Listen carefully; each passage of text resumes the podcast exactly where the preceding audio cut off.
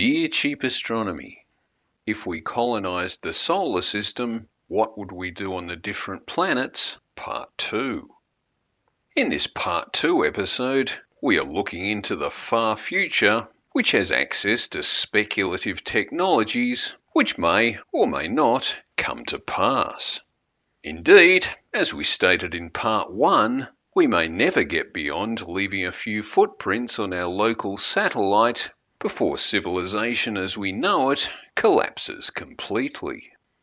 However, if we do assume the rise of technology can be kept on its current trajectory indefinitely, then sure, all sorts of things could become possible. But this is cheap astronomy, so we do have to lay out some wet blankets. Firstly, warp drive just isn't going to happen. And any speed that even approaches light speed is A, going to require an absolute ton of energy, and B, would be insanely dangerous with respect to collisions with small particles, let alone big particles. If we could manage just 1% of the speed of light, that's still an insanely fast 11 million kilometres an hour. At that speed, you could get to Pluto in around 23 days, although we should call it 30 days, since you'll need survivable periods of acceleration and deceleration at either end of the journey. However, given that we're dealing with advanced technologies, it remains to be seen whether taking over the solar system actually requires us to be all over the solar system. Alongside developing the future capacity to fly at insanely fast speeds, we should also see some major advances in robotics, including telepresence. That is, the ability to see and touch the things that your robot sees and touches. So, with all that going for you, why put your own life at risk if you can just send a robot? While light time radio delay eliminates the possibility of real time decision making, artificial intelligence and robot redundancy would work nearly as well. In other words, if one robot makes a mistake, you just tell the next one to follow a different algorithm. Anyway, whether it's us pulling the levers or the robots doing it for us, these are the sorts of things we could be doing on the different planets.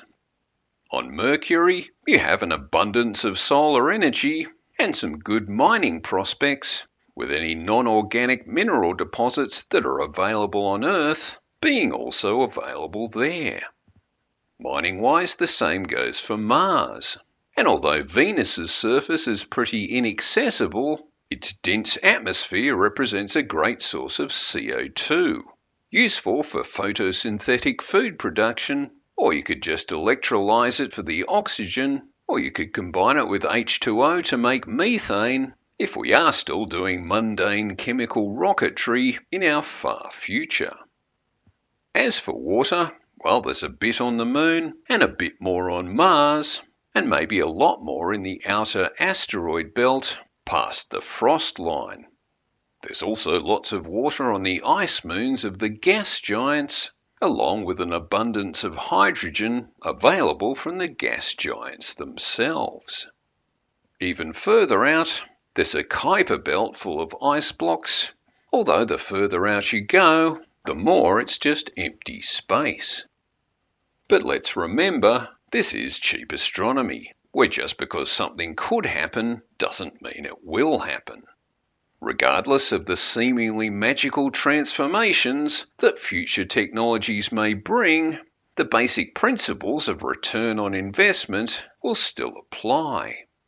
So, for example, no one's going to be sucking CO2 out of Venus's atmosphere unless there's a genuine need for it and unless the benefit outweighs the cost of gaining that benefit. And while everyone gets excited about finding water in space, we've got more water than we know what to do with here on Earth. The only reason we'll need water in space is if we live in space. And to do that, we need a reason, an economic reason. So, getting back to basics, it's likely our next short term step is to start sourcing rare earth metals from near Earth asteroids. This will require a refinery and probably a permanent human presence on the moon, where we'll first crash and then refine asteroid ore. If we can manage that much, then you have a good rationale to start sourcing off world water for those lunar bases. After that, it's all pretty much science fiction until we really have managed these first next steps. Fingers crossed.